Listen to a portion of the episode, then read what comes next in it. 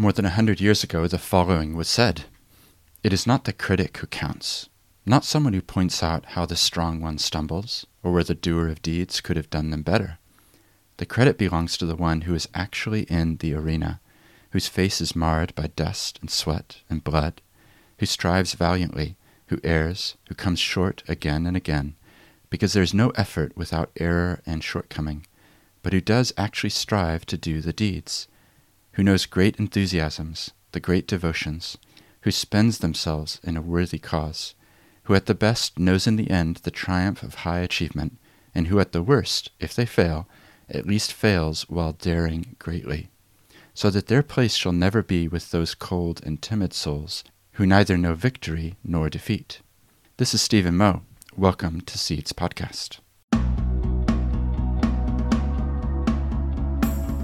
As I've said before, the beauty of having your own podcast is that you can do whatever you want. And this week I wanted to have a reflection on that quote that I read at the start.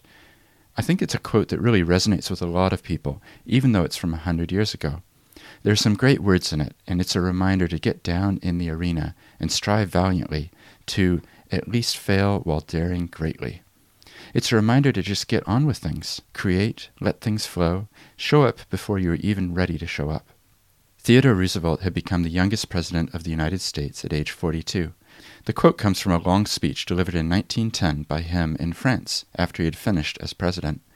The thing I really draw from the quote has to do with vulnerability. To actually be out in the world and creating something of value may mean that there is criticism of it. That hurts. From experience, you may spend a lot of time and effort to create something, and then things don't go the way you expect.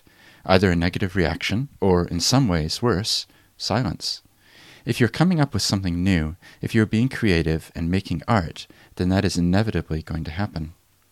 But this is the key. True creativity will only be authentic and really resonate with people if it is birthed from a place of vulnerability.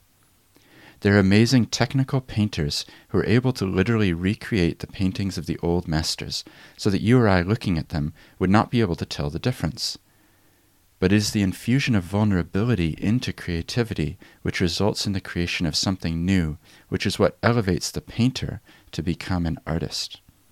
If we've seen it before, then it's not much better than a photocopier. There isn't much vulnerability involved in saying, there's something just like that over there. It's only with the creativity that something is elevated into art. But that is where the vulnerability is needed, because when you create something new, it might be that no one will like it. You need to push boundaries to go beyond what others have done and create something as yet unknown. Vincent van Gogh in his lifetime was never commercially successful. He only sold one painting while he was alive. He objectively was a failure at the time, but he is also one of the most famous and influential painters in all of Western art. He started painting at age 27 and died at age 37. In that short period, he painted around 1,100 paintings and 900 sketches, that's around four a week. His Starry Night is one of the most reproduced pieces of art ever. What he said about the work he was doing on his art was, In spite of everything, I shall rise again and take up my pencil and draw and draw. Perseverance is the key. Continue with creating art and don't wait for the perfect moment. Brene Brown has written extensively on this subject of vulnerability, and I encourage you to look up her work. On a recent road trip, I listened to her talking, and she has said, Vulnerability is the birthplace of innovation, creativity, and change. In other places, she asked the question, Are we willing to show up and be seen, to be authentic and stand by what we have produced? It's difficult to create something new, but it's the struggle to do so that will result in something beautiful. The pointy end of what I am saying here are really some simple questions. What are you holding back from doing while you wait for perfection? If you're working on something, then is it being created from a place that is infused with vulnerability that comes from the fear of showing people what it is that you've made? That creative writing you've done, that art, that podcast, that song, that speech, that unconference, that memo at work, that spreadsheet. We need to embrace vulnerability as the path to open up our creativity, and through doing so, truly put out new things into the world. Sure, there may be critics of what we produce. Sure, whatever it is may fail, but we need to be down in the arena, be ready to show up before you're even ready to be on the stage. Grab the mic and fail wholeheartedly, always knowing that you gave it your very best shot. Don't hang on to the creativity and bottle it up or wait to use it at some unknown point in the future. One of my favorite writers is the Pulitzer Prize winning Annie Dillard, and her advice for authors resonates here. One of the things I know about writing is this spend it all, shoot it, play it, lose it, all, right away, every time.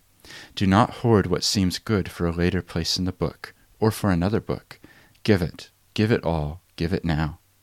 The impulse to save something good for a better place later is the signal to spend it now. Something more will arise for later, something better. These things fill from behind, from beneath, like well water. So, what are you holding back? I remember a very long time ago in 2003, I started writing something, and a friend encouraged me to continue doing so. He reasoned if I put the effort into writing it, someone else would likely enjoy it too, even if it's a small audience that doesn't result in monetary success. Seth Godin talks about the smallest viable audience for the creative things we make. It's certainly my approach with this podcast. Some of you are listening to it right now, and that's enough. Get away from the measure of success being likes and numbers. Judge it by the authenticity of creation and the willingness to be vulnerable.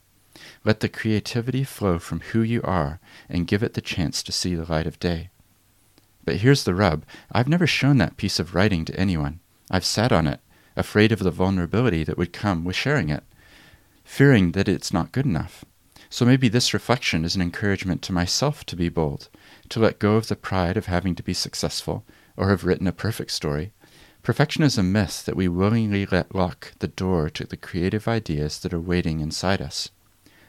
With this podcast, with these reflections, they're about being vulnerable, about putting myself out there. At first, I thought they were just interviews, but now I realize this is art too, because there is both vulnerability and creativity involved in their creation. Perfection? No. Creativity and something new? Hopefully, yes. So the reflection here is an encouragement to you and also to myself. How will you embrace your vulnerability and create something new? Create something that, sure, might be criticized. Allow creativity free rein to come out. Embrace the fear as a friend, and anyway, like the quote said, forget the critic who is not in the fight. It's in being vulnerable that we will actually have achieved something creative and unique and worth sharing. If there's no vulnerability involved, then it's probably not worth doing at all. Later on in the speech that I read from at the start, Theodore Roosevelt noted that those who try, and perhaps fail, stand apart, for they have nobly ventured and have put forth all their heart and strength. So don't just sit back and be a critic. Whatever this means in your context, get out there. Find your way of being creative. Do it wholeheartedly but do it from a place where you are vulnerable. The reason this is important? Because you are the only one who can create something truly unique. And that creativity that only you can bring has value for our world. Create, get involved, and get down in the arena. Together, let's start daring greatly.